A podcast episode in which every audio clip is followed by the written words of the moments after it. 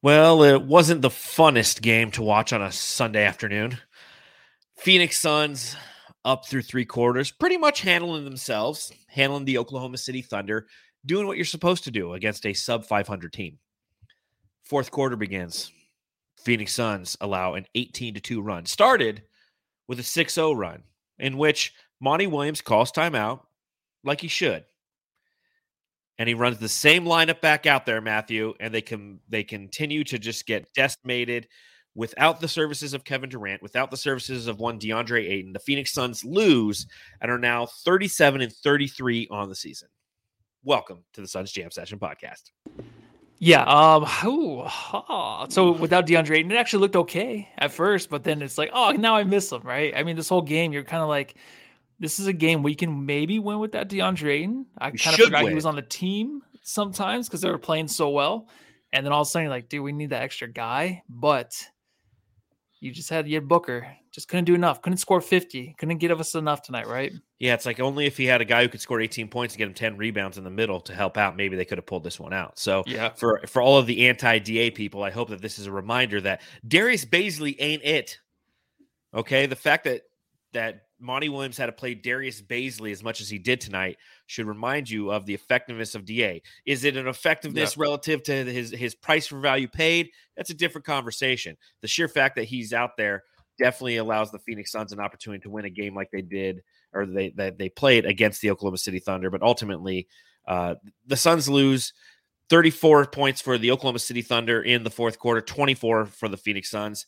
Uh, a game that it, it makes me mad. Like I am pissed, but mm-hmm. I'm also just like trying to take in the big picture of things, and that's something that we'll talk about on this edition of the Suns Jam Session podcast. So for those of you who joining us along live in the in the chat, truly appreciate it. Hit that thumbs up button while you're kicking it here. If you're listening to this tomorrow morning, uh, happy Monday. Hope your workday is going better than the Suns basketball game was. Uh, and again, thanks for thanks for listening to the podcast. We truly appreciate all the yeah, support we get. Just a couple of dingbats like ourselves who like to talk about the Phoenix Suns, and you know, God bless you for tuning and listening. So it's midday afternoon. I'm going to pop open a nice cold Coors Light here, as you can all see right here on the screen. The the, the Rockies are blue, and uh, let's talk about this game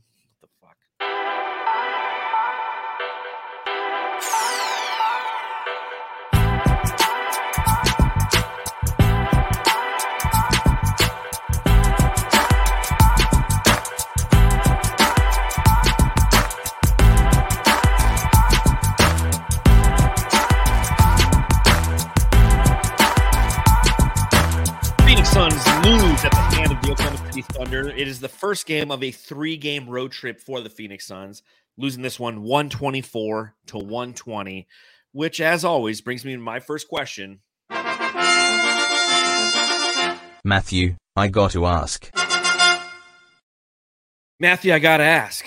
You know, the, the, the first two times that we played the Oklahoma City Thunder, you're a little grumpy afterwards because you didn't get to see SGA. Well, you got to see SGA today. 40 yeah. points for him, 12 of 24 from the field, 16 of 19 from the free throw line.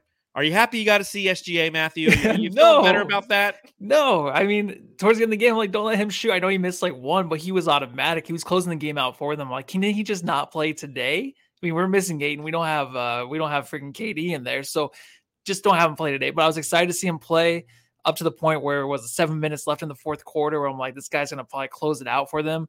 Uh, so then I was like, oh, this is kind of disappointing, man. I, I forget how good he is, right? I mean, we have Booker on the other side who's not getting calls, but then SGA is just getting the calls. So I'm like, man, this is a rough one to watch just because he is getting the calls and he seems like a, a more, um, I guess, uh, more of a superstar than Devin Booker out there, even though Booker still scored 46 points with only eight free throw attempts by him. And I'm like, dude, I don't know, man. I love SGA, but not tonight, not today, not on a Sunday.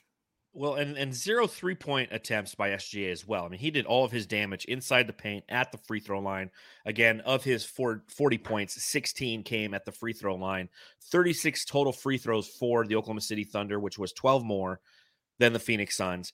And it's a broken record at this point. But the level of frustration that we as, as Phoenix Suns fans have when it comes to officiating just continues to compound. And I think that week 22, which we just completed. This is the 22nd week of the regular season for the Phoenix Suns. Week 22 is one that really sparked the the bomb, if you will, of my imagination and my frustration because I spent about an hour yesterday on basketballreference.com and downloading the game logs from every single team in the NBA and seeing how many times they shot more free throws than their opponents. They being whatever team I chose. And when everything was said and done, the Phoenix Suns, now in 71 games played, have shot more free throws than their opponents only 23 times in the season, which is pretty impressive. That's the fourth lowest in the entire NBA. And it, it correlates with you know, it's not a holistic statistic, right? But it, it correlates with how many shots you take inside of 10 feet. The Phoenix Suns are also fourth lowest in the NBA in taking shots inside of 10 feet. So it makes sense. You you create pressure, you you attack the cylinder, you generally get to the free throw line. The Phoenix Suns, you don't get the moniker, the mid-range mafia or the mid-range assassins or the the monsters of the mid-range whatever multiple M uh, phrase you have. You don't get that by attacking the rim. You you get it from shooting from the mid range. But that being said, it's almost it, it feels like the eye test at least tells you that when the Suns do attack the basket, they still don't get the calls. And you're seeing that again tonight. Devin Booker was getting hounded as he attacked the rim, wasn't getting to the line. SGA by and and I, I gotta say, Matthew, SGA uh, was a part of that Paul George trade. I think it's a perfect trade because they're both push off masters. SGA mm. throws that shiver all, yeah, the time, man. Yeah, he was throwing it a lot. And um, he was kind of upset sometimes. Like he would push Booker off and then he'd get to the rim and he would say, like, hey, I got fouled. But then it's like, so you're fouling our guy, but then you want a foul call, and you know when you actually finish the play and you get to the rim and you miss the layup. Like mm-hmm. I don't think it works that way, but the push off was definitely still there. Um, that's one thing he gets away with. Um, the whole free throw disparity today it does suck a lot. But again, I mean, we're talking about a Sun team that doesn't get to the free throw line, but SGA does average like 10 per game, 11 per yes. game. So he knows that that's all he does, right? I mean, every time he goes to the rim, he's looking for contact. He falls to the floor. Hopefully, he's not hurt if you're an OKC fan. And he just looks like he's going to get hurt all the time because he just throws his body out there. The way that Book was kind of drawing the fouls and stuff late in the game, um, I know he doesn't get the calls, but I'm gonna be honest, dude. Like a lot of the times, I just I don't see the contact either. Um, it just like the one where he had the little mid range. It was like maybe his last shot of the game, second to last mm-hmm. shot, where he went down. He falls face first on the ground, but it's like I don't know if there's really any contact there. They showed the replay. I didn't see any body contact or anything, so he's trying to draw it. It's not there. So I don't know if this is more of a thing where the Suns just don't know how to get to the free throw line. They're just expecting it because it is Devin Booker, or else it's just like they're actually working on it, working at being more physical, getting to the rim um, the disparities are going to be there because I just don't think this team knows how to do it still. I know Booker needs the calls because he's a superstar in this league, but I mean, he's a top 10 player, obviously, when he's healthy. But I just don't think it's going to happen a lot of these games. It's going to make us frustrated because we can't match these other teams that know how to do it. And the frustrating thing is, come playoff time, this is what's going to sway a game or a series. I, watching this game, watching the game against the Bucks uh, earlier last week, I get like PTSD from the finals, in which that was our Achilles heel. We couldn't get to the line. They outshot us like 148 to 105 or something in the in the NBA finals from the free throw line. Maybe more than that. And it's the same thing when you watch these games. If if you have if you have a team that doesn't know how to instinctually get to the line with consistency, it's going to hurt you in the postseason for a couple different reasons. One, it's free points. It slows the game down. It utilizes your momentum. And two, from a mental standpoint, if you're going down there and you are getting the calls, you're not taking yourself out of the game. Well, that's what the Suns can do at times. It didn't really happen tonight, but it did happen in the Bucks game where they find themselves complaining all the time that they become unfocused. And when you get unfocused, yeah. you turn the ball over. And we did see the Phoenix Suns turn the ball over a plenty in the fourth quarter. And you're right on some instances. Devin Booker definitely fishes for fouls much akin to SGA and Giannis and Jokic yeah. and Luka and everybody. The difference is, is they get the calls consistently. They get the calls, and, they, and there's no there, there's no arguing that. Just to go and simply look at the free throw attempts per game metric, and you'll see that all the guys that I just mentioned are easily above Devin Booker's. I think he has six free throw attempts a game, and on the mid-range shot, yeah, I didn't see a lot of contact, but I did see a lot of contact when he went right down the middle and laid the ball in and got pushed off to the side again. There, there's he gets allowed the the officials allow body contact to Devin Booker, but not against. It's it's one of the strangest things I consistently see. And there's nothing we can do about it. We can sit and we can gripe. At the end of the day, it's a 124 to 120 loss to the Oklahoma City Thunder. Do the officials have a part in it? Of course. Uh, when you give up that many, or when, when the whistle is blowing that easily on one side of the court and isn't blowing easily on the other side of the court, it affects the game. But it also mm-hmm. is some bad, bad, just fourth quarter play by the Phoenix Suns. Yeah you know, they entered the fourth quarter what up ten, and they yeah. They, I mean, they, it was a they dominant it. game. Anytime the Thunder got back into the game, it was, you know, the Suns just kind of pulled away again. Um, but Johnny Sierra, I think that's how you say it, Sierra. Um, there's no contact on the other side, Matthew. And the thing is, like the contact, it's not always there, right? It's like an art it. form. It, getting to the line is just a total art form. It is. It's a lot of complaining, a lot of just throwing your body in a certain way, using your left, right hand in certain situations. Like if you don't work on it, you don't just have these refs like the refs know, like, hey, this guy gets the line, right? Look out for that. Maybe that's what they do. Maybe the refs just hate Booker. Who knows? But they might just hate him because he does. If like. If you ask any player who talks a lot of shit, it's always Booker. Maybe the refs get sick of it, right? They sick of hearing him, you know, jibber jabbing. Because every time we see a technical, we, it's we're always like, what did he say? He must be saying some nasty stuff to get a technical. Who knows? Maybe they just hate him for that reason but it is an art form. Um, but yeah, man, like today's game, it was like I seriously going into it, I thought the Suns were gonna lose. I thought it was like this is probably gonna be lost. Thunder play hard. Last time we played against a couple of teams that play hard, we just we couldn't put up with them. And then I was like, oh, we actually got this game. The Thunder are making a lot of mistakes, but it was still kind of a closer game. I know 10 points, 11 points mm-hmm. is not super close. But the way the Suns were shooting from three, the way that the Thunder were actually like making a lot of mistakes today, I was like, how are we not up by like 20 or 30 in this game? Mm-hmm. And then I came back. So many missed layups. Yeah, a lot of missed layups. A lot of missed, a lot of missed layups. missed dunks, missed layups. Yeah. And again, to to your point, when it comes to the officiating, and it's an art form, it's an art form, yes, and it's it's one that Devin Booker he he pulls all of the same tricks.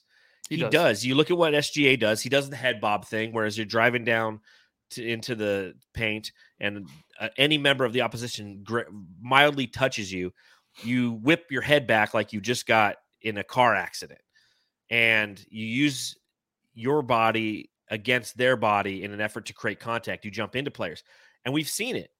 Devin Booker has done those kind of things, and he does get some calls. But when you go against other players and you see the frequency at which they get their calls, that's when it really starts to shock you. That's when you really take a look and you go, oh, damn. Like Devin Booker, does he get calls? Yeah, but he doesn't get calls with the same frequency that other no. people have. Uh, this season so far, his highest free throw attempts, he had 15 in a game against the Utah Jazz, which was a loss for the Phoenix Suns That's early in the game.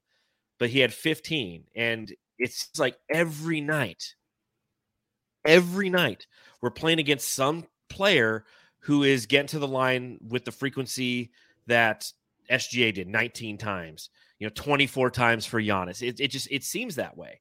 And again, that's where the one-sidedness starts to come in if you're a Suns fan, if you're seeing how much one player from the opposition is getting to the line and how little your star is, let alone your entire team is, you start to go, okay, like what kind of bullshit is this? And we've been through this before, and we'll be we'll go through it again. It really questions your your faith in the league, the integrity of the league, and how viewable it is. Because if it's ultimately going to be decided by human hmm. error, it will always be imperfect. That's why baseball yeah. is starting to get better and better because they're taking a lot of the human error out of it. Football is always going to have human error, but they've done a really good job of taking it out of it. But basketball, due its high paced nature, it's going to always have that human error. You're going to have the egos involved of the different officials who can't take being called a bitch ass pussy by Devin Booker, and they just you know they start to they start to throw those technicals around. They do, and uh, it's it's something where it's going to control the playoffs, but these players they know like it does control the whole game, right? So that's why they're so focused on getting the refs' attention the whole game. Like mm-hmm. they're the ones that are going to sway the game for you at the end. You know, those technical fouls are huge that can sway the momentum. Anytime you know if the game slows down, it's because of free throws. It's a way to get back into a game like OKC did. It's just it's it's the mo- it's the smartest way to go about like improving your game. It's just getting to the line working on the refs. If you don't have that, you're going to lose in the playoffs. You just 100%. because it, it's a nasty way to watch, watch the game, but it's just the truth. If you just can't get to the line, even KD, he can. But do you want KD to try to get to the line to get hurt? Do you think you want Booker to try because he might get hurt? Do you want Paul? Hamstring? Paul can't do it. He can't do it anymore. He's a little fat pug out there, dude. He, he can't. He is. He can't do it. he's not so again, fat, but he's, thick, chunky. Man. He's chunky. he's and again, that's the challenge that I see with this Phoenix Suns team as as we look at a playoff run. Is we're going to run into situations kind of like we did last year against the Dallas Mavericks, like we definitely did against the New Orleans Pelicans, where they just killed us at the line. And, and it's just another obstacle you have to overcome. You already have to overcome the physicality of the game and the talent of the opposition, but you also have to overcome your inability to get to the line and your inability to slow the game down and get those points that could also sway a game because if you mm-hmm. have the opposition in foul trouble, they have to pull people out. And those are things that this this Phoenix Suns team and it's a, it's a product of Monty's system is what it is. When you have Devin Booker and you have Chris Paul, you're going to build a system around those guys. Well, those guys aren't SGAs. Those guys aren't Giannis's or Lukas or guys who can get it to those certain spots and draw those fouls. So you're just a product of your own environment at this point. So mm. I think we've spent enough time kind of talking about the the uh the, the officiating. I think it was a conversation that we've probably needed to have over the past week, just given the fact that the Suns once again are cornholed when it comes to getting to the line. I, I put a lot of research into that measly little statistic yesterday to find out that we were fourth worst in the team in in, in the league. Uh, worst team getting to the line is the Nets. They've had like 15 games in which they've shot more free throws than the opposition. Again, the Suns have shot more free throws than the opposition in 23 of their 71 games. That means every other game it was either a tie or the opposition shot more free throws, and that's just who the Phoenix Suns are. That means yeah, we've been that, that, way for the last three years. Yeah, right? it's it's a product of this system. So Let's talk a little bit about this game. We did get the return of Landry Shamet in this one.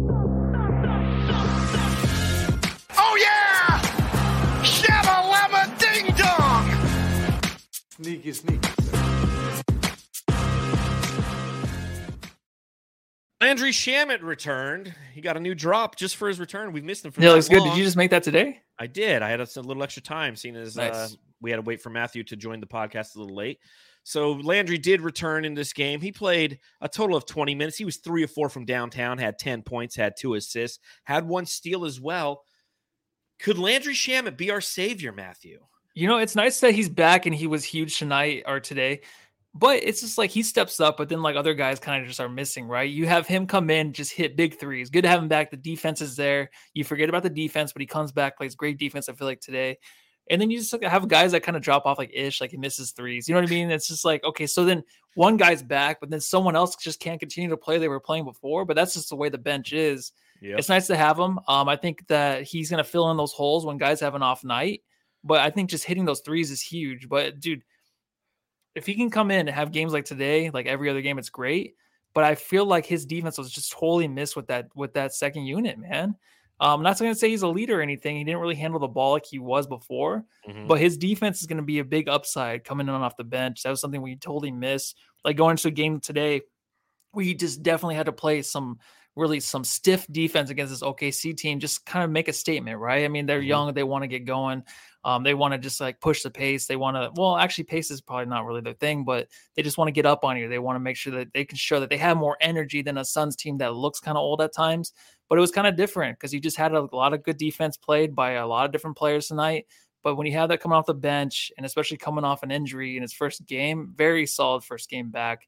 So welcome back, Shamet. Yeah, it's good to have him back just for some consistency purposes. Obviously, a lot of people are frustrated with who he was prior to to the break, prior to his his time off, uh, just because of his inconsistency. And the one thing that hasn't been inconsistent about Landry Shamet this entire year was his defense, his his hustle. And we saw him start to gain some momentum and was looking confident in his in his jump shooting ability. And then the injury happened. But I look at it this way. You have you have to have the guys who you're paying the most out there. That, that's why they're getting paid right? Uh, unless you're the Sacramento Kings with Richaun Holmes and you're like, uh, we paid him, we don't need him. I didn't even know he was on the team till the Ben Simmons report or Bill Simmons, Bill Simmons podcast. I had no idea he was still on that team. Yeah, still on the team. Uh, we'll see him in a couple of weeks or in a couple games, but we won't see him. He'll be on the sideline. But I look at Landry Shamet. There's a reason he gets paid what he is and and does, and that's due to his experience, his shooting ability, and the the fact that he can play make a little bit and he can play some defense. And I just think that having that extra body for the rotations and with the second team unit is going to do nothing but help that second team unit. Now, that being said, the second team unit over the past couple of games, especially in that Orlando game, has really been playing a little bit better.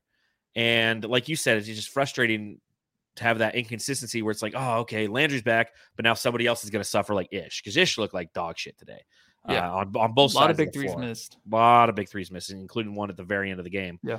So having Landry back is absolutely paramount to the the fundamental success of the second team. Now, will it translate over time? I don't know.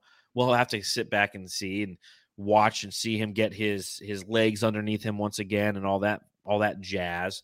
But I I enjoyed seeing him back out there. I have more confidence in his shot than I do in like an Ish Wainwright, right? I have more confidence in his shot than I do a Jock Landale from three. Like, stop, Jock, even though he hit one today. You know, Tori or uh, Torrey Craig, uh, Landry, I have just a little bit more confidence. Yeah. So we'll see if moving forward if that if that actually equates to success.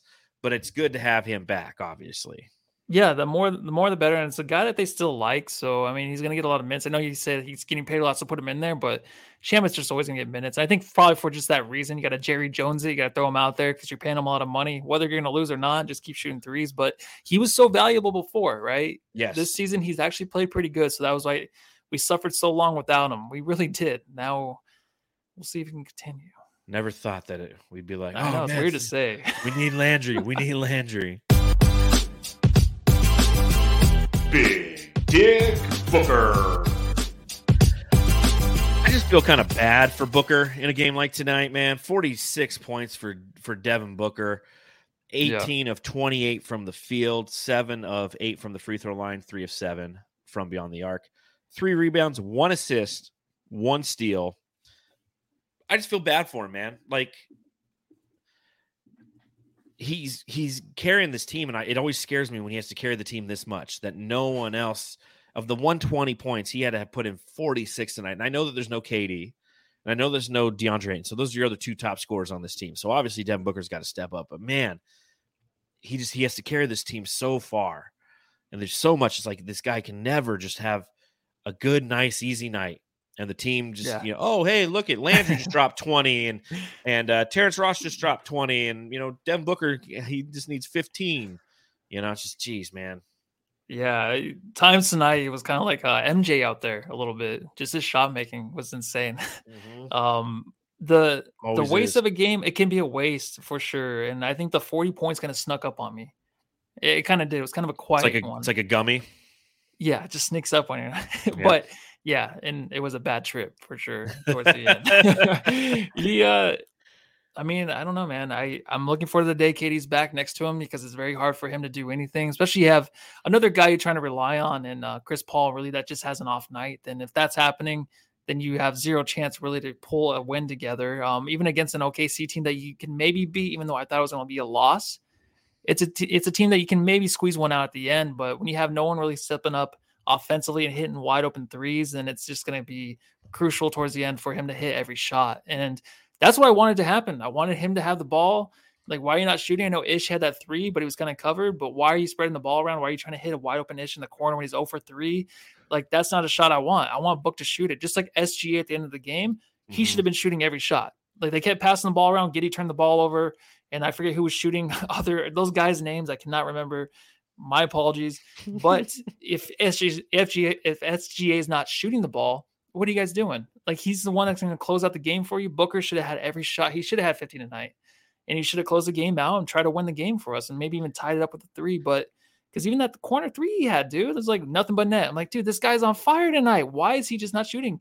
And he got double teamed a little bit towards the end, but he kind of got into his spot just raise up and shoot it. I would rather take a hard Devin Booker shot than passing the ball around to anybody else to shoot the ball from three.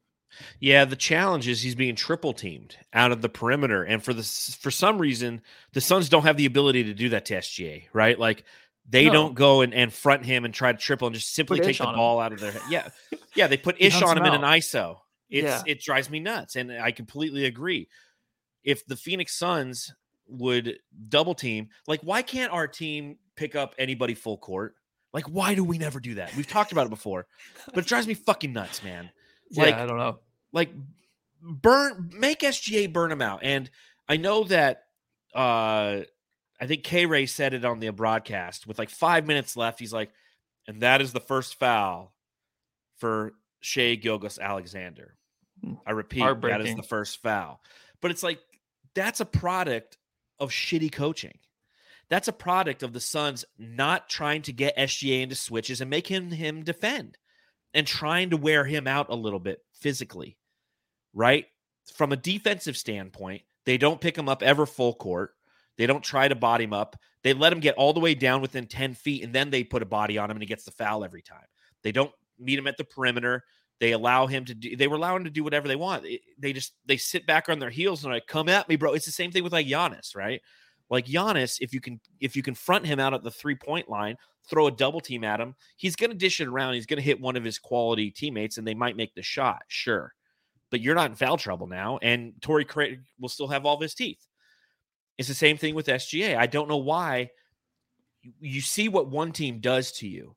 Devin Booker gets the ball. He's 30 feet from the basket and they're throwing doubles at him. When he navigates through that, they've got a triple team waiting for him. So he has to pass out of it. And Ish, of course, is wide open. And once he lets it go, you're like, that's not even close.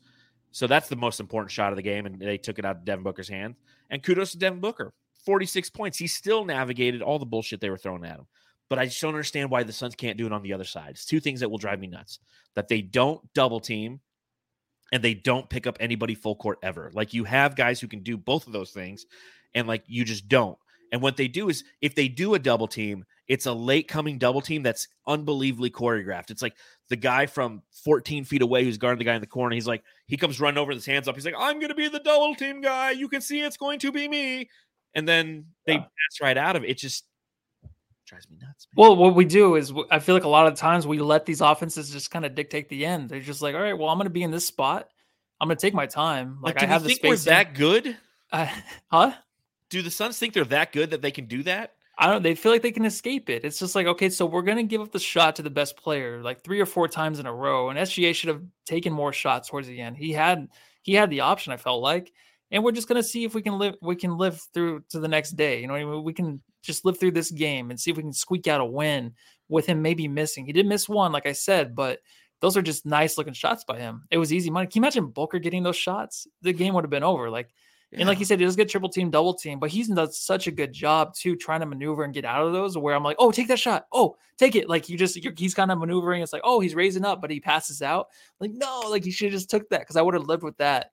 But SGA just wide open, man. It was kind of like um uh De'Aaron Fox who hit that game winner three the other night, where it was just he just stepped right into a three, like kind of when Kevin Durant did it to ice the uh the uh the Cavs that won uh finals, get his first finals with the Warriors. Yeah. Like it was like right a wide it. open, yeah, just step right into it. Like that's what SGA was doing today. And I was just like, okay, so I guess we're just gonna lose. Coaching is a big thing. I mean, it's hard to say, but you know, you want to double, but then if we double, then of course we're not going to have anybody rotate over in time. They'd get a wide open three or something, right? Like I just feel like that's. But I, I just feel like that's I'd what's rather happen have. I'd rather have Lindy Waters the third or whatever that guy's name is, or Lu yeah. Dort taking that three than allowing SGA to just pummel the interior and pummel it again and pummel it again and just keep chipping away at the interior. At some point, you have to take the ball out of the hands of the best player yeah. of the opposition, which is what teams do to us all the time. They're like, okay, Devin Booker's your best best player. Blitz him. I don't care if you throw three fucking guys. He's not going to beat us. If Ish Wainwright's going to beat us, Ish Wainwright's going to beat us. But that's it's it's a philosophy that apparently runs runs one way with the Phoenix Suns. So, uh, I do want to talk a little bit more about Monty Williams, but let's talk about DraftKings first, man. Ready for the underdogs, the upsets, and the unbelievable action from DraftKings Sportsbook? the biggest tournament in college basketball is here. Right now, new customers can bet just $5 on college hoops and get $200 in bonus bets instantly. Plus, for a limited time, all customers can score a no sweat bet during round one and two of the tournament. Go to the app, opt in, and place a no sweat bet this weekend. If it doesn't hit, you'll get a bonus back up to $10. I got Houston winning it all. I know. I'm dumb. Download the DraftKings Sportsbook app now and sign up with code TBPN.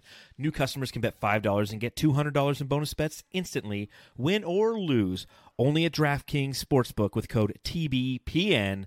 Minimum age and eligibility restrictions apply. See show notes for details. So, Matthew, how's your bracket looking? Oh, I think I was like at yesterday, I was at 160 points or something, which is not good. I did not. do the one for my work because they sent yeah. out the email, so I did it, and then I was like 66 out of like 200 people. I was who do, you, who do you, who do you have winning? Oh, I picked um, I think I picked West Virginia. They're out. Whoever it is, they're already out. Wow, wow. Uh, in the Suns Jam bracket thingy, I want to give a shout out to DXF two three four. It's currently in first place with 38 points, and then Burr Fami is uh, tied for second with Fire Sarver at 37 points. Both of them, or, or the, the, the top three in our bracket pool, their team to win is already out. The one, two U of A's and a Kansas is out. Coach okay. Evan B's out. He picked Purdue. I'm still in it. I'm sixth place, and I have Houston. Uh, so they're still alive. Wow. They won, they won yesterday. Going Maybe you weren't 16. dumb. We'll see. Give it some time. Give it some time. Where in the world is TJ Warren? Where in the world's TJ Warren today, man? He's the only he member of the Phoenix Suns who didn't get to play. Yeah, he was hanging out with us today, dude. We took a walk at halftime over my friend's house. So he was over there. He was at the river. I mean, not the river, the lake. We're just hanging out, trying to fish for some of that nice carp. I think nice. he was just hanging out there all day. Yeah. So he's so TJ Warren, instead of showing up and playing for the Phoenix Suns, he's down by Desert Breeze Park, just throwing a fishing line in, yes. trying to catch some carp. Yeah, Tempe, where we yeah. yeah. Tempe Town Lake. Well, there you go, folks. In case you were wondering where TJ Warren was, that's where he was at. Nowhere to be seen, nowhere at all. Ever since I've been here, we talked about everything you want is on the other side of hard. This is hard. Monty, Monty Williams, coach of the Phoenix Suns. We've already talked a little bit about some of the coaching challenges in this game. The one thing that drove me absolutely nuts was again that 6-0 run that started the fourth quarter for the Oklahoma City Thunder. Monty Williams calls a timeout. The Suns are getting pummeled on the interior. Darius Bazley, ladies and gentlemen, is not the answer. Yet Monty Williams just put all the same guys back out there, and they continue to just get their asses handed to them. Uh, I don't know if it was a good coaching session there by Monty. I think he's probably had some better. Uh, what were your thoughts on Monty overall? And I know you typically don't side on the the side of saying that was some shitty coaching because we don't know. So tell me just your thoughts quickly on on Monty and tell me your thoughts on Darius Bazley today. I mean, he had the one dunk. I'm like, what? The one and it was dunk. against Sarge, right? Everyone was going after Sarge. I think it was smart for them to trade him to the Thunder because we play him ten more times this year. so we just search search for him. That's how we get those leads. When Devin Booker went for that block, like he would have never tried that against anybody. But when it was on Dario, he's like, "Fuck this! I'm gonna." He's like, "I know this yeah, motherfucker can't." He jump. was the worst plus plus minus. He was minus nine today. So just go right at him. Um, yeah, today, dude. Uh, so Monty, I mean, going to the game for me, I thought it would be a loss. So the fact that it was actually kind of close and they kind of dominated most of the game, I think the defense played very well. Um, but towards the end, everyone's saying, you know, with Jock, Bismack, why is Jock not playing as much? I think that was one of the the mm-hmm. questions there. Bazley, you give him a chance, you let the fans see it, then you just know he's not really that because he's not. We kind of knew him coming into the season, like, or when we got him back in the trade, we are like, he's not going to see well, the light of day. And we kind of know why now. But also, it's like, why are you not playing Jock more? Why are you just, why was Bismack and Jock not actually just splitting the time? You know what I mean? Because usually yeah. it's like Aiden, Aiden will play, and then you have Bismack and Jock splitting the other minutes, right? One of them, one of them will not play the game. So I thought that's the way it was going to be. I don't think Jock or Bismack had a horrible game. I know Bismack is an absolute absolute zero on offense. Whenever he has a chance to try, I mean, he set up towards the beginning of the game, he actually had that one layup from Chris Paul, but anything further from two inches from the rim, he has the hardest time, especially from the free throw line, just airballing it. Um, I don't know, man. I mean, I can't just because things go wrong in a game and a team goes on a run. I'm not going to say like, "Hey, Monty, why don't you do this?" No, it's it's because we have no one else to rely on right now other than Booker, man. If Chris Paul doesn't get it going in the fourth quarter, it's just a waste of possession because he wastes so much time on the clock trying to get into things. So it's not a Monty. It's just the one game this year so far for me. I I put it on Monty. I do put on. Oh, Monty. Oh, okay, cool. When when when when when, when you're getting pummeled, you need to make an adjustment. when the team comes out and they're hot and they're dominating the interior, which is what they were doing at the beginning of the fourth quarter, you need to make an adjustment. And he didn't make an adjustment. He's like, I'll stay small ball five with Darius Bazley out there, who's barely seen the light of day, as you mentioned, with the Phoenix Suns, rather than putting a Jock Landale out there or a Bismack Biyombo. And he just refused to do that. He's like, no, I'm gonna stick. To, you know, Monty's one of those guys. He sticks to his guns to the point where it's detrimental to the success of the team at times. Now, in no way, shape, or form am I saying fire Monty Williams or he's a bad coach. Did he have a bad moment? Yes. Every coach has a bad moment. Every coach is overanalyzed uh, on on podcasts, on talk shows, and articles wherever you can. So I'm frustrated with some of the lack of adjustments that he had in this game. But overall, again, I'm, I still support Monty. He said in his post game presser, "We're one of the worst teams in the league when it comes to fouling. We have to correct that." Uh, no shit. Um, he's saying the loss is on him, and I'll, I'll agree with that. You know, I just again, I think that you have to have some ability to make simple adjustments and putting the same guys back out there. Like, I don't know what they said in the huddle. He's like, dude, no, we got this, man. We got this. And Libertarian Sasquatch in the super chat again, thank you for that $1.99. We appreciate it. He asked the question Does Monty hate Jock? He needs more minutes. Jock Landale in this game ended with a total of 15 minutes. He was two of five from the field. He had five points, three rebounds, one assist, one steal. Bismack had 20 mm-hmm. points, or I'm sorry, 20 minutes. Darius Bazley had seven. And that was kind of the the center rotation for the Phoenix Suns. I just don't know why in that critical time Bazley was out there and he didn't make that adjustment. Bazley ended with seven minutes. He was a negative five. He had three points in this game. And I just hope that Suns fans like can see that and recognize that because a lot of them are clamoring for Bazley all the time. Like there's always this the, the, the next when you're guy losing, yeah. When when you're losing, it's always mm-hmm. the, the 16th guy on the bench. They're like, all right, let's uh let's uh what, what what's the assistant coach? Jarrett Jack. We need a Jarrett Jack. Have him put on a jersey now because he's the answer. It's like, no, you just need to find some semblance of stability in your rotations. And when you're playing every guy but TJ Warren, you're not going to find that. Yeah, dude. You know, Jock was in a groove too. I felt like I thought Biz was in a groove. I know I said offensively it's not there, but these guys were just they were holding they down the rebound. Fort. Yeah, they were doing what they do the best, especially against a team like the Thunder. Man, these guys were dominating in their own ways. I felt like just keep going back and forth with those two. Um, but the only thing is, Jock. I mean, around the rim, it can be rough to watch, right? But the, he needs more reps. Like the more he is involved in the game, he gets better. And I think Cameron Payne too, man. Um, I know it's only 15 minutes. He, or yeah, 15 minutes. He didn't. I think only two points. Yeah, two points, mm-hmm. six assists. There's going to be a time where Cameron Payne. He had the two good games in a row. Right tonight wasn't terrible. One for five, but he had one turnover. Six yeah, assists. Why, why did he only play? How many minutes did he That's play, Matthew? 15 minutes. Not even 15 minutes. Yeah. But did he get injured? I don't. Oh, you know what? I there was one did. play where it looked like he got twice, and then the second his... time he went underneath the basket. I was like, oh, he's hurt, and he didn't come back. So that's probably what happened. And that's why, like, I, like as you were talking, I'm on Twitter trying to see yeah. if there's anything about. There Cameron has to Payne. be that ankle. He every game he gets hurt with that, and I want that sucks because I want to see him finish a game for Chris Paul sometimes. Yes, just see what it's like because I think he can hold his own defensively, and I think that he can be the extra spark offensively that Booker needs to help him out until KD gets back. But well, also, I mean, if he they, hurts they, again, dude, that they, sucks. But but also, like we saw it last game, we saw some Cameron Payne and Chris Paul lineups, and I thought even those were very productive because again, it put him in kind of the, the two guard. So it's like. I don't know. I, I haven't seen anything. I'm kind of I'm kind of perusing through Twitter while we're doing the podcast live. So if anybody in the chat sees anything that we didn't, you know, even EJ uh, said EJ said, and he's like, "Oh, it looked like he twisted ankle on that one or whatever." Yeah, on that drive. So I'm like, "Oh, damn it, dude!" Because that's if that's a thing, like he's gonna be nothing for us in the playoffs. Like he has no control over that, obviously, but that's that's detrimental, man. Yeah, big time. Because again, he has to be that spark plug. He has to be that guy. Yeah, we ain't no bench without him. This is true. This is true. We, uh, and you don't have a facilitator to the bench. Ah, uh, shit. Um, again, no official report here on the Suns Jam session, but we'll see moving forward. Uh, Josh Giddey, I want to talk about him. Yeah. So he got another technical foul in this game, which brings me to trivia time. You know what time it is. Trivia time. It's a great drop. All right, so Josh Giddey got his second technical foul uh, against the Suns this year, right?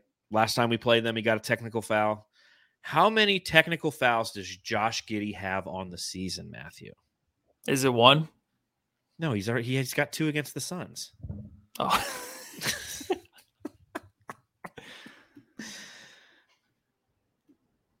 Take a guess. Six. Six. So I will say this: looking up technical fouls is tough. Like, there's no on Basketball Reference on NBA stats. They don't have like just a technical foul thing. You really have to do some research. But I, uh, he has two this season. Both have happened against the Phoenix Suns. Wow. Is that stupid? That is crazy. Isn't I that like- nuts? I feel like Book should have had one tonight, but I guess he took one from Book. Who knows? All right. So, question number two: How many technical fouls does Devin Booker have? Six. He has eight. Okay. What's the is- what's the max? Sixteen. No, you can go above 16. So there's Okay. currently three players in the NBA who have 16 or more technical fouls. Can you tell me who all three of those players are? Yeah, so it'd be Dillon Brooks. Correct. Um Draymond Green Correct. and uh, hold on, hold on, hold on. Is it uh I can't get it. I don't know. Who's who's as big of a bitch as those two? it's Dillon Brooks, Draymond Green. Is it? Luka? Luka. There you go. Oh it. wow. Well done, sir. Dillon Brooks has 17. Draymond Green and Luka Doncic both have 16. Okay. Trae Young has 15. And I don't know if you could guess who number five on the list is. Uh Number five. Yeah, who's who's number five in the NBA when it comes to technical fouls? He has 14. Kind of surprised me. I guess I Bobby just- Portis? No, good guess. Oh. I like that guess. Uh, this is guy. Uh, it's Anthony Edwards. Oh, I, yeah, I would never guess I would that. never have guessed Anthony Edwards being number Yeah. number. I would never guess Trae Young either because I forgot he even plays in the league, dude. He just has like no coverage this year at all. So I have no idea. Good. It's nice. Uh, but he cries all the time too. And you have to remember when you hit that 16th technical foul, that's when you get suspended a game. So Mm. both Draymond and Luka have been suspended a game. I guess Dillon Brooks has been suspended two games now. But Oh. it goes to show you again for the- all of those, and, and we'll talk about a little bit here on the subreddit stakeout momentarily. Those of you who, who say Devin Booker bitches and whines, no, he's got eight. He's got eight total technical fouls. Now that that being said, in the past, is something I used to track. He used to be like a top five guy every year. But He was, yeah. I got trivia really quick for you. ooh, fire Who away! was the first full-blood Native American basketball player to play in the in the NBA? Plays for the Oklahoma City Thunder right now. I don't know any of their names. Uh, that Waters guy. Yeah, Lindy Waters. I Lindy didn't know Waters. till today. Yeah, my friend told me. There you go. Yeah, Matthew has Matthew's friends with the one Oklahoma City Thunder fan just in Yeah. Arizona. It's actually quite impressive.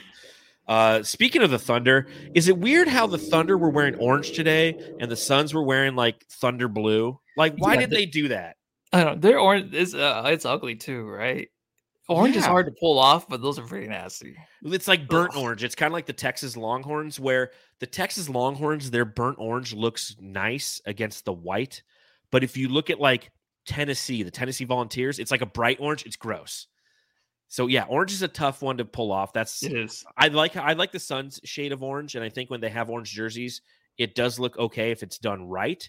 If you go back a few years ago, before the Suns changed to their current jersey sets, when they had the the Suns streaking, when Devin Booker's you know like sophomore year, they had orange jerseys that had black font on them. I actually thought those looked okay. I like to play with those on 2K. Those look pretty nice. Those are actually probably the best ones. It, it is all about like the logos, the arrangement, and then actually Yes. just you know the names on the back, the letters. But they always mess it up.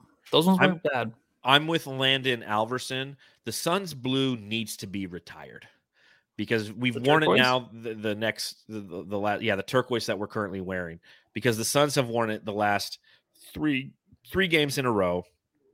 And if you look at the remainder of the regular season, and, and one place you can go, Suns fans, if you don't, didn't know this, if you go to lockervision.nba.com, it'll show you the uniform matchups for the remainder of the season. That's how we do our logos and such for our podcast. We know what's upcoming, if you will. They play the Jazz in the City Edition jerseys uh, on the 27th, and then one more time against the San Antonio Spurs. So we only have to see those turquoise uniforms only two more times for the remainder of the season. Uh, hopefully, no, none in the playoffs, right? Yeah, I think so. I hope not. God, that would be absolutely horrible to see those things. I just, I, I, after three games in a row, you just kind of get sick. We're the Phoenix Suns, man. We shouldn't be wearing the Oklahoma City th- th- Oklahoma City Thunder colors. The Suns Jam Session subreddit stakeout.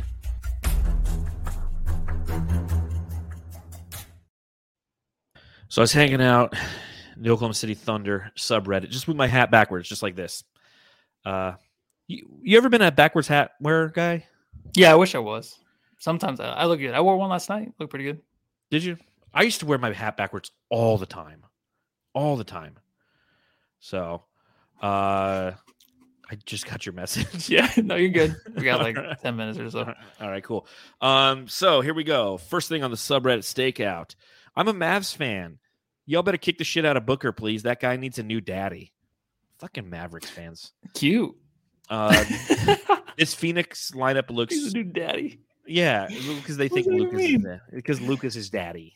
Oh, okay. You know, that's their running thing. Like, well, Lucas daddy's Everyone's everybody's daddy. yeah.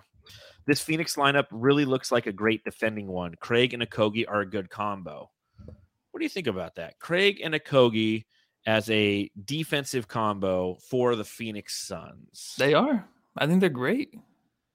well, if they're you look limited. at Greg's a little bit limited in some ways, but Kogi's perfect. yeah, I think Okogie actually does a lot of that heavy lifting for them, if you will. really does. If you go to NBA.com, you can actually look up like two man lineups. Hmm Um, and I think I was doing it, and then I could just completely click the wrong thing. But I'll, I'll do it. Here we go. Two player lineups. Advanced filters. Phoenix Suns is the team. Let's just see if they have any. If we have any statistics with those two on the court together. So do this. Bismack Biyombo, Torrey. So who did I say? Torrey Craig and who? Josh. Okogie. This is the worst part of the podcast is when I research things live on the air. Everybody, everybody's just sitting there like, this is not. It's not even going to be worth it when it's over. Uh, Josh Okogie, blah blah blah blah blah. Josh Okogie and Cameron Johnson. too soon. Too soon. I miss you, Cam. Um, I'm not finding anything. Last page. Last page. T. Craig. T. Craig. T. Craig. T. Craig and Okogie. Salty's gaming. Wear my hat backwards. Shout out. There we go. There we go. Uh, yeah, they're a plus one point seven on average in a game, so they're good. It's not consistent though. There's not It's a not. whole lot of time. You know, if there was like Mikal and Okogie, oh, that would be fucking ridiculous. oh, I know. If we experiment with that a little bit Yeah. more. Uh, Biyombo really turning into prime Shaq against OKC. Laugh my ass off. Yeah, they feeling Uh, good. Yeah, he really did in the beginning. Till Monty's like, yeah, I don't want to play him. And then somebody said, uh, any center does, to be honest. Then somebody said, fuck Booker. This motherfucker ugly as fuck. Mm, I don't know, man. I was at my uh, friend's house. His wife likes him. So There, there you go. this person has no him. idea what they're Yeah. talking about. This washed up Ross motherfucker only shows up against us. He's ass otherwise. It's so annoying. No, he's he's had some good games now. You know what I mean? Like he had the one good game when he came came into Phoenix, and then he had like three bad ones, and he had another good one, then a couple bad ones. But, But he had that 20 he, ones, right? he had that 24 point game that was against OKC. So that's probably why they think that. oh yeah, yeah, yeah. but he's not ass. He's more like that was he's- makeup for KD's absence, though. On that, so. That's right. That's right. That was the night where it's just like, oh shit. Uh, Yeah. Every, everybody should better show up. Leaving Damion Lee open on the perimeter is a choice, I guess. And then somebody said Booker is so good. Uh, I know the Suns are good, but damn, this is annoying. This is obviously before they came back and beat us. Mhm. Nike just handing our turquoise jer- jerseys to anyone. um, somebody says can't play Bazley, and then somebody says the Bays experience. It's kind of nice from this side. Yeah, it's like it's our Saric and their base. Yes, you know, hundred switched. percent. Yeah, except for Saric plays a lot more, and you just hunt him out. Do whatever you want. And here's uh, the last question, and I'll ask you this before we wrap up the, the subreddit stakeout. Who was more hated, Prime Chris Paul or Prime Harden? Oh, that's a good question. That's a good question. I think players hated Chris Paul more than James Harden, but the, the I always like remember I used to always defend Harden, and now Yes, he's kind of adjusted to the league now, which he looks a lot better now today. More he's more watchable right now, but I think um overall it was Harden for some reason. I mean I know why. I agree. I agree. It was Harden for sure. I just think back to watching Prime Chris Paul or Prime Chris uh, or Prime James Harden, and James Harden to me is like Luka Doncic. He makes basketball unconsumable. Whereas Chris Paul, he would just piss you off because he was so good at the game. Yeah. Like and, and and to your point, James Harden, yeah, he was good at the game. He's good at drawing fouls, just like SGA. And it was annoying the manner he would do it, though. It was like you're bending the rules in your favor, and it's not fun to watch. Whereas Chris Paul, yeah, he does the rip through stuff, but he's also really, really good. And I'll never forget that right before, right after the All Star break, or it was before the All Star break. It was after the the they announced who the final All Star uh, selection guys were, right? And Chris Paul beat out Devin Booker when Chris Paul played for Oklahoma. Oklahoma. Yeah. That remember, like the next game, it was Devin Booker versus Chris Paul, and Chris Paul just cooked us in the fourth quarter. And he just went out there. I mean, that's the kind of stuff that Chris Paul would do. That we would just, you, it was like, it was like Kobe. I couldn't stand Kobe, but fuck, I respected him. I've never respected James Harden. Yeah, no, same here. But I no, I I respected James Harden, but Chris Paul just kind of flew under the radar for me, honestly, in that way of hate. Yeah, it's a different kind of. It's it's more Mhm. frustration. So there you go. The subreddit steak. The Suns Jam Session subreddit stakeout.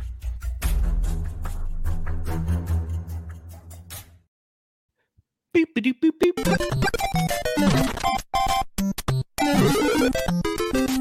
Jam star of the game. Forgot to ask you, Matthew. Is there anything from your notes that we missed, or did you take notes? Um, I did take notes, Friday? Okay. um, but I can't really see the screen right now, so I can't even see my notes. that's not good. no, well, but who was your jam star of the game in this one then?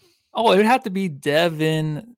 He's ugly. Booker, Yeah, Devin, the ugly motherfucker Booker. the ugly Yeah, guy on the court. Yeah, I, I completely agree with that one. fucking great. Uh, nice and easy. Next game for the Suns. It looks like uh, Same, same game. I didn't update that. I was having issues with the Lakers logo. I don't know. It was a pain in the ass. So I just stopped. Well, what I will do is I will bring up the schedule. This was for the last 20 games, and I will say this. Upcoming for the Phoenix Suns, they go to LA on Wednesday. Then they go to Sacramento on Friday. Then they come home against the Philadelphia 76ers for a quick one game homestand on a back to back on Saturday. And then it's Monday. They're at the Jazz. Then they play the Timberwolves at home. The Nuggets at home. They play OKC again. What what I'm getting to, Jamsters, the Suns have the fourth hardest remaining schedule in the NBA. Fourth hardest by winning percentage. The winning percentage of the opposition is uh, 53.1%. And that's kind of where we're living at right now. So I ask you, Matthew, are you worried in any way, shape, or form that the Phoenix Suns could potentially uh, lose their lose their the, the four seed or any other seed? Yeah, no, I well, top six is what I'm going for. So if they do lose it, I'm fine. But that's the whole. This is the whole season. It's like we're gonna be fine. We'll be fine. We'll be fine. We'll be fine tonight. When I when we lost the game, my friends like, oh, you'll be you'll be fine. We'll be fine. All right, so I'm okay, I guess. Um, but I think top six seed is what I'm looking at. It doesn't matter who we play. I know everyone's like, oh, look at the Grizzlies. Ja, he's gonna come back. You can play that team, whatever. But even the even the uh, Nuggets who are struggling, it's going to be tough no matter where you're at right now. If you're in the play on, you have a chance to win that game. But whoever you go up against in a real series in the West, it's going to be tough.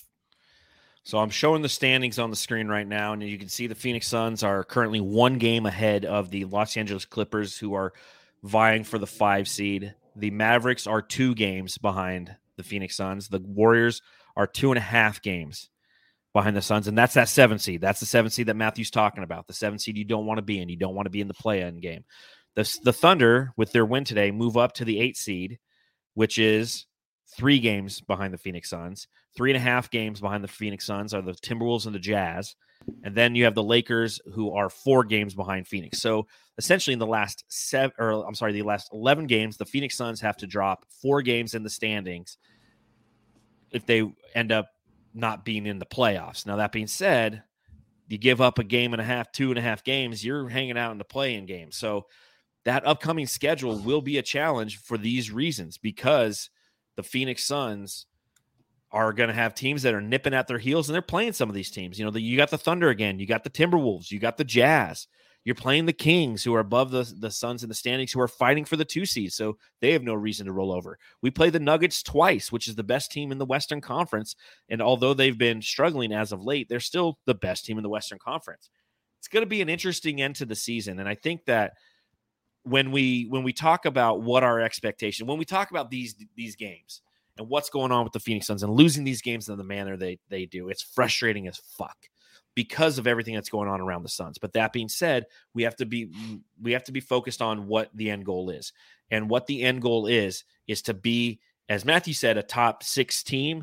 I say a top 4 team. I like where we're sitting at the 4 seed. I'd prefer the 4 seed versus having to be a team that's in the 5 or 6 that's going to have to go on the road in a, in the first round playoff series as they retry to integrate a hopefully healthy Kevin Durant. So is it frustrating lose these games? Yeah, 100%.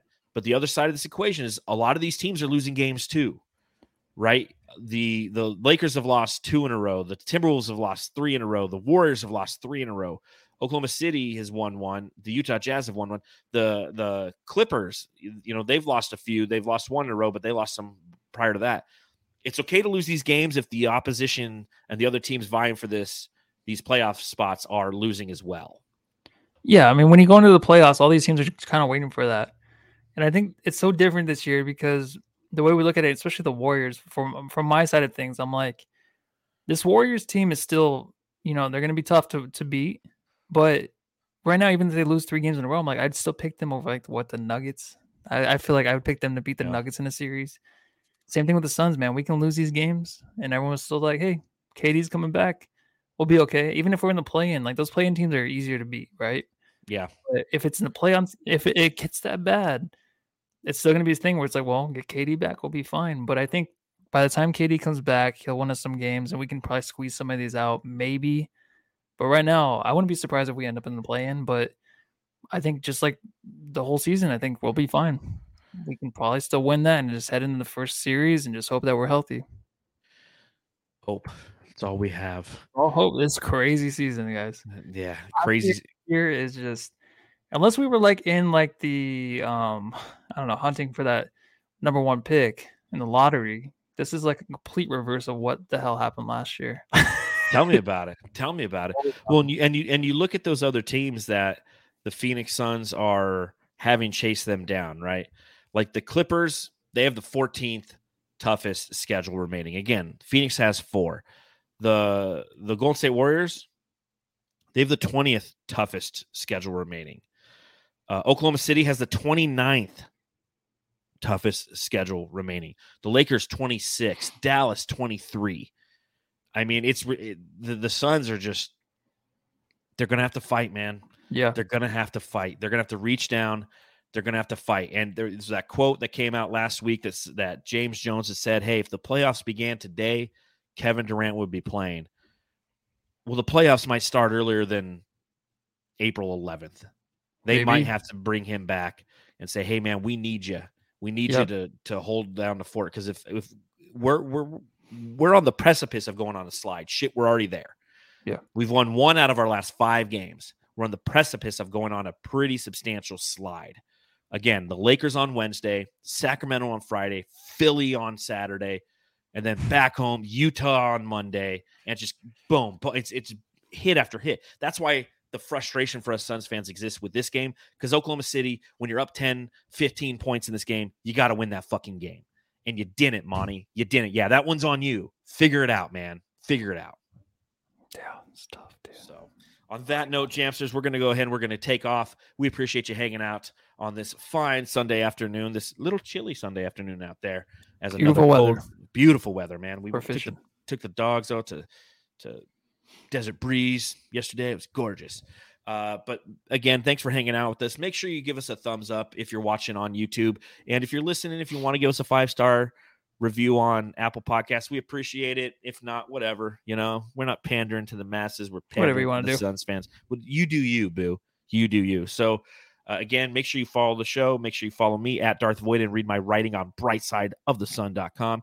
You can follow Matthew at Matthew Lissy. And you can follow the show at Suns Jam on Instagram, Twitter, and TikTok. Head over to our Twitch channel as well. We got some uh, a little twitchy. It, it's Matthew's got a twitch in his eye right now. He's got a migraine coming in. I can see it. it's like a storm. So on that note, chances we're going to take off. We'll see you on Wednesday. We'll see you on Wednesday. Yeah, go home and uh, love your family.